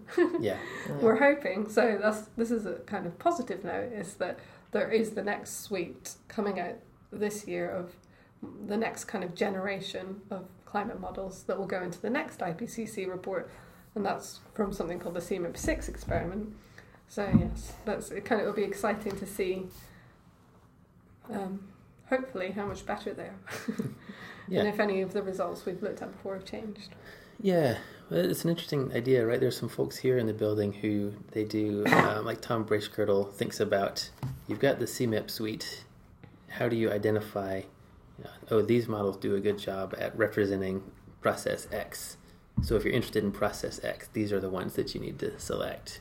Mhm. Yeah, yeah. I, I'm- not super familiar with that work, but I know he's yeah, done. so but then the there's the other side of the coin is that none of the models are right. So you might actually want to keep more models because you're getting a spread that gives you a, a, a bigger spread in parameter space. Mm, yeah, And what you actually might want is you, you know none of the models are right, but the parameter space can tell you something about because you know what the real world does. You know the spread in parameter and space can actually inform you in a way that a single model that's not right can't Yeah. inform you. was the quote, "All models are wrong, but some are useful." Yeah. Exactly. yeah, And actually, so maybe all you know each model is wrong, but together they can be useful. Is Yeah. another way of looking at. it. as a suite, as Yes. a collection. I wanted to. We kind of touched on it earlier. Uh, I like hopping around, and I have been hopping around. Um, this idea of you know striking a kind of work life balance of you know how do you configure that? And um, well and Ella we talked about that a bit on your your episode a little while ago so um, it seems like a nice topic. So how do you achieve that for yourself like trying to configure a good you know work life balance whatever that means? I mean that it could mean different things to different people but um, you, you mentioned this, you know, vision of you know your dad on a laptop over in the corner, you know, uh, not while you were actively performing, but you know, in the in the spaces. Yeah. So, and I, I imagine you must have some pictures like that in your head as you're trying to. I'm, I'm guessing, you know, as you try to figure out, well, how do I actually set this up properly and balance this properly? Well, yeah, I mean, I think like most people, it's like a work in progress, right? Mhm. I mean, I'm never entirely happy with them. I think I tend to fall down on giving my personal life priority at the moment because I have young kids, and so I'm always feeling the slight working parent guilt that I'm not giving as much of my time as I would like to to my work. So I tend to I come to I work three days a week, full time, and then I basically tend to almost, unless I have a pressing deadline or something that specific that I need to get done, I almost will never do any work apart from that. Hmm. Even though I sometimes think that I, sh- I feel like I should be doing it, which is silly because I work my hours, so I, sh- I shouldn't have to. Yeah. But there's also the kind of feeling that you know, I should be getting on and trying to get more papers out. And as a postdoc, your all your positioning, as you know, is like you know, never quite certain. And You the more work you've done, you feel like the more secure you'll be. Although there's it's never enough. No, no matter well, what you do, no, you, you never exactly. feel like so I tend not to work in the evenings or weekends or on my days off, which is part partly a choice in that I don't really want to feel like I should have to, even though I still some feel some guilt about that. And partly it's just practicality in that I have young children and that I haven't got any space in my brain or my life yeah, for work when I'm you know if I'm at home with the kids all day you know their needs and wants and take up everything and then in the evening it's feeding them getting them to bed to cleaning up after them and then I've maybe got an hour or two of time for myself and time to spend with my husband as an adult and then you know I want to go to bed yeah, So, yeah. um, I don't know where I'd fit it in. I mean, I'd, this this is the thing. I feel like if I wanted to do any more work, I'd have to sacrifice what I feel like is my kind of precious golden hour or two in the evening where I get to relax and do Yeah. things for myself. And chances are, I mean, uh, speaking personally, sometimes I can do something in those in that hour or two that you're talking about, but more often than not, I'm just fried and my brain is just done. And you're doing just, rubbish you know, work and it's poor quality and there's basically no point. You'll get more out of spending that time doing your own thing, relaxing, Yeah. chilling out. Well, that's what I think. But yeah, there's always somebody out there who work harder than you, right? It's Of thing. course. Or you think is working harder than you, or seems to be able to Hmm. work long hours effortlessly and achieve multiple papers. Yes, I think if you want to make yourself feel bad about your productivity, that's super easy to do. Yes, definitely. it's super easy. I You try can not find- to. Yeah, no, it's not good. To, it's, just not healthy. worth it. No, especially as I've taken I've taken two sets of maternity leave and I now work part time. It's really tempting for me to look back at my peers or so people who I think of as my peers, so people who finished their PhD around the same time as me and look at what they're doing now and think, why haven't I doing that? Why haven't I um, got a permanent position and have my own PhD students yet? Because this person does and this person does. And actually, they don't. They've never. They haven't taken any time off. Right. Mm. So it's completely. It's not a fair comparison whatsoever. But the temptation is to look at them and be like, well, I've fallen behind. Well, and uh, you know, in some senses I have, but actually, add up my working hours, I'm nowhere near there. So. I shouldn't be beating myself up, but it's it's tempting to beat yourself up anyway. Yeah, I I'm not always very good at this, but I, I try not to compare myself with anybody else. And uh, like I said, I no, I'm not always. I'm not always I'm not always but I'm not always good at that. But it's something I tr- tried for anyway. Um, I just I think all you can really do right is try to try to improve yourself personally and try to have a friendly competition with yourself and, and nobody Yeah. else. That's probably all you can do No. is to to say, well, what can I do and what can I accomplish, and don't look too much at you know what other people are, are doing. Yeah, my mantra is as well. I always tell myself we're probably going to be working into our seventies. There'll be plenty of time to be PI, win grants, work all hours. You know, That's a good perspective. This year, but I'll, I have decades. Touch wood. have I have decades. decades Once, ahead of me. have, once your kids are a little bit older. Exactly. I have, I have plenty of time to work myself into the ground if I want to. Hopefully. Oh, you you've got know, all that to look forward to. I mean, if I'm not that produ- if I'm not accelerating right now, then that's okay. hmm As long as I can keep, hopefully, doing enough to keep getting more work. and you're not just your work, are you? Like No, everyone has the side of them that is work, and then the rest of their life, which is just as important. Exactly. Yeah, and if, yeah. like they say, no one looks back on their deathbed and says, "I wish I worked harder." Right. So, Maybe girls. no, exactly. So I'm happy with yeah. I'm overall happy with my choices, but those that doesn't mean those thoughts don't always Yep. Swirl around, right? For me, those are the like 3 a.m. I shouldn't be awake right now. Thoughts of like torturing myself of how like why didn't I? Do, it's not it's not a good space to be in, right? You don't want to you don't want to be there. You can't Nothing you can't good happens at 3 a.m. no no yeah you can't torture yourself like that. It's just it'll drive you drive you mad. Uh, it'll drive you absolutely crazy. Speaking from personal experience, yeah. So how's your uh, Ella? How's your balance going these days? 'Cause you, you talked about you have this the gym that you're running. You're still active with the the gym stuff. Yeah, Like, so know, I have a full time boxing career. Right. Plus, Wow. I run a feminist Awesome. boxing gym, Yeah. and I also attempt to have a social life outside my PhD. so I, as soon as I get on off the train, no work happens. Yeah. Yeah. I when I'm in London, that's my own time. When Yeah. I'm in Cambridge or on a train, that's work. Yeah. That's a good way to have it. That's so really weekends healthy. are always yeah. mine. Well, I mean, I'm still working forty hours a week. That's, Yeah. Yeah. You're working. Definitely I'm sure you're enough. working For sure. Yeah. and I'm getting enough done. So I feel like there's no need to No, increase it because I know that I will just be unproductive. mm, definitely. Sit at your desk going, fiddling with this code, going on Twitter. No, it's Yeah. Not the same. It's too really. easy to let that work part of your life just balloon up and take over all of it because it absolutely could. It's so easy. There's Yeah. more more than enough work to be done. And like you were saying, Emma, more. you always feel that pressure about like I need to be better. I need to be better. Um, and it, yeah, if you let it, it will just eat you alive. so you have to find a way to. You have to put these barriers up in your life. Like, nope, this is family time, or Yeah. nope, this is adult time, or nope, this is boxing time. I'm gonna hit somebody Yeah, now. I like, suppose you we all have defined on-off switches there. If you've got, I'm at home with my Yeah, family. exactly. I've got. I'm in a boxing gym. Would be quite hard to write a paper right now. These gloves are really, really restrictive. Oh, hang on a second. I just had an idea. like, check on my model run. I do kind of want to see that now. You, you, you're trying to code Well, with the it's like boxing, boxing with the chess, gloves right? on. You You know, could do boxing academia and oh. God. boxing academia. What would that look right? Like, what would that like? Yeah, a round of boxing and then I don't know, ten minutes to write an Ah. abstract. Oh my God. I'd probably get about four words. I'm, I'm not making. This isn't a statement about you, but the comedy thing that popped into my head was then like, why is this abstract so aggressive? Oh, definitely could be applied to me. I think. destroy the conclusion of Meredith and I was completely wrong. I think you. I think you like that.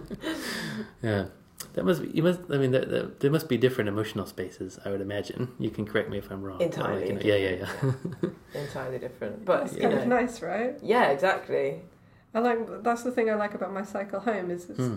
good twenty five minutes by especially at this time of year. It's just so nice to be outside and Yeah.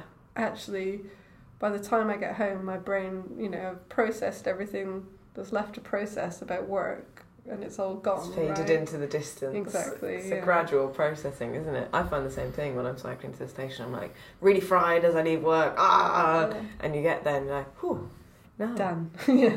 Ah. Hmm. I think I might have a touch of work workaholism because I find it hard to totally switch that off. I think I need to do a bit better job of finding something, Does the bus finding ride some home way. not help? Sometimes I listen to a lot of podcasts, um, which is what got me started doing this. Yeah. That helps a lot, honestly. Just listening to people talk for some reason, that's really calming. and Turns that's, Yeah. Yeah, yeah. You can just listen to a Yeah. chat and just listen. I wonder to, if there's something you know, different that's about the actual physical exercise. There probably is to do with the different, you know, things that get, you know, hormones and things. Hmm. I suppose you have to think more about your breathing, which necessarily means you're thinking less. Hmm. Yeah, yeah. It's like a. I find swimming is the most meditative thing for me because you cannot think about anything apart I from find it too boring. your breathing. Oh yeah. Oh, you found swimming boring? Or- Yeah, well, I've yeah. never done it that. I mean, I enjoy like swimming for pleasure on holiday and stuff. So I occasionally tried, or like once or twice, I tried to go exercise in the pool, and after like two or three laps, I was like, this is just. I've, I've been here like what two minutes? What? but I guess you have to get past that and into the zen Yeah. state. But yeah, Yeah, no, I, I'm just thinking now about like I probably should do. You, you have to do stuff for yourself too, right? Like you, you mentioned all the family stuff. Do you ever find time for like, okay, this is just Emma Emma yeah, time well, right that's now? th- that, yeah, that's like nine to ten p.m. or like eight thirty to ten. Yeah, just watching TV or doing some knitting or chatting to my family, Yeah, talking to my husband. You know that kind of stuff. Although you know, there are days when that gets taken up by life admin. yeah. so you don't necessarily need like. So I, I, I don't know if this is a product of being an only kid or not. Every now and then, I need just like Go away. just me, Yeah, just no, I sometimes. guess You I don't really know. I guess I mean I've had I have brothers and sisters, so no, but I can kind of understand that. Hmm. What do you have? What do you do in your downtime then? Uh, I like music a lot. Yeah, I'm uh, just totally amateur, just for fun. But yeah, I like to play music, and um, I uh, back in the states, I had an electric guitar and I had an electric bass and a recording set up, Oh, and I would, you know, and I, I couldn't bring that all, all that over here with me. Unfortunately, it's too too expensive to get it all over here. But uh, I broke down and bought a little acoustic guitar and things, and I fiddle around with that a little bit Oh, when I can, and yeah, so that's that's good. And um, walking and you know listening to stuff and uh, yeah so it's, i try to do that but i should do it a little bit more um, You need an Yeah. intense hobby. an intense, yeah an intense i do i need an intense hobby what's um, shoplifting wait no that's probably, might be some problems with that it would be intense It would certainly be intense. and it would yeah. be an intense hobby Perhaps yeah like- ill-advised. yeah probably ill advised just small things like candy bars and you know like what do Hair you clips. hair clips. hair clips. Why are you stealing these? uh, um, Bit of a clipto. kleptomaniac. Oh. Fantastic. That was really good. That was just on the spot too. kleptomaniac. So what do you do, Ella? Apart from bo- if you're not boxing, what are your? I do that quite a lot. That's about it. Yeah. Um, I, I do enjoy hanging out outside. yeah. I mean, the, the training thing is like a 20 hour a week vibe. Wow. But like running is very much the same. Like on my own, I go out and I just do the thing, and you come back all like whew, refreshed. Nice. Yeah. But yeah, hanging out with my partner, I guess, seeing friends, Hmm. chilling out. Going to the beer festival. The beer festival this week. Yeah. Tomorrow I'll Tomorrow. there. yeah. Yeah. Um, you ever gone to that? I know you live in London. Have you ever popped over to the beer Well, I don't drink. And um, You don't have to. I also You don't can- live in London, so You don't I mean, live in I don't Cambridge. live in right? So You don't have to drink to have fun. It's a nice. It's a nice No, yeah. atmosphere. I think there's designated driver perks. I can't remember what they are, but there are some. and there's like a good. There's a cheese Yeah. counter. Yeah, yeah. There's loads of cool stuff.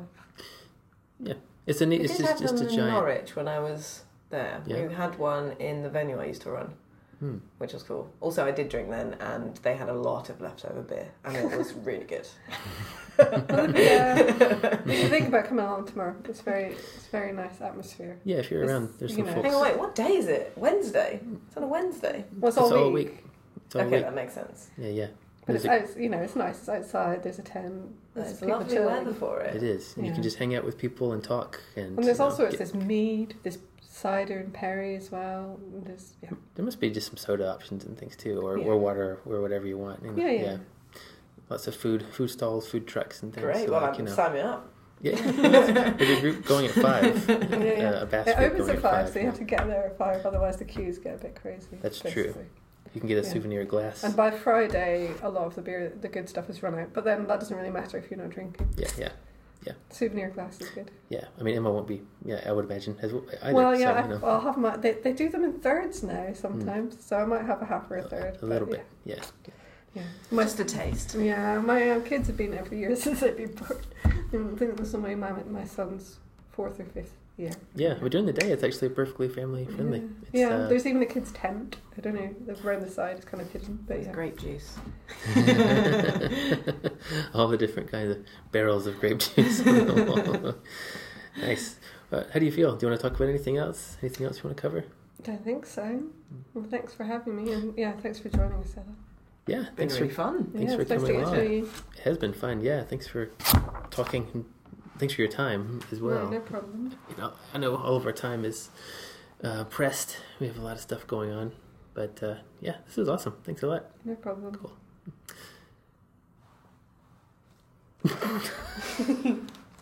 Do we have to say like cut? No, Cut. the alarm sounds. There's no- falls down. there's a wow, that was an hour and a half. There's a- Jeez. Soft start and a soft ending as well. You know, Yeah. it, it never there's never a formal. I'm still recording. There's never a formal start and never a formal. there you have it. My conversation with Emma Boland, with the uh, guest host Ella Gilbert. You can find Emma Boland on Twitter at Emma JD Boland, and you can find Ella at Doctor underscore Gilbs. That's with a G. And uh, you can also find they both have profiles at the British Antarctic Survey. So thanks again to both Emma and Ella for their time and for a great conversation. Um, and that's basically it. I don't have any announcements or anything. We're still on a roughly two week schedule. So uh, stay in touch. You can also uh, keep up with us, this podcast that is, at Climate Sci Pod on Twitter. That's just Climate Sci Pod, P O D for the pod part, of course. And uh, we're available through Anchor, you know, on a lot of different platforms uh, Apple, uh, Apple Podcasts, Google Play, Overcast, and a few other platforms that I'd never heard of. So uh, thanks to Anchor for the distribution help. And uh, yeah, talk to you next time keep the feedback coming in. Uh, some folks have been tweeting at the podcast, giving some feedback here and there. Please do keep on doing that. I appreciate it. And uh, we'll see you later. Take care.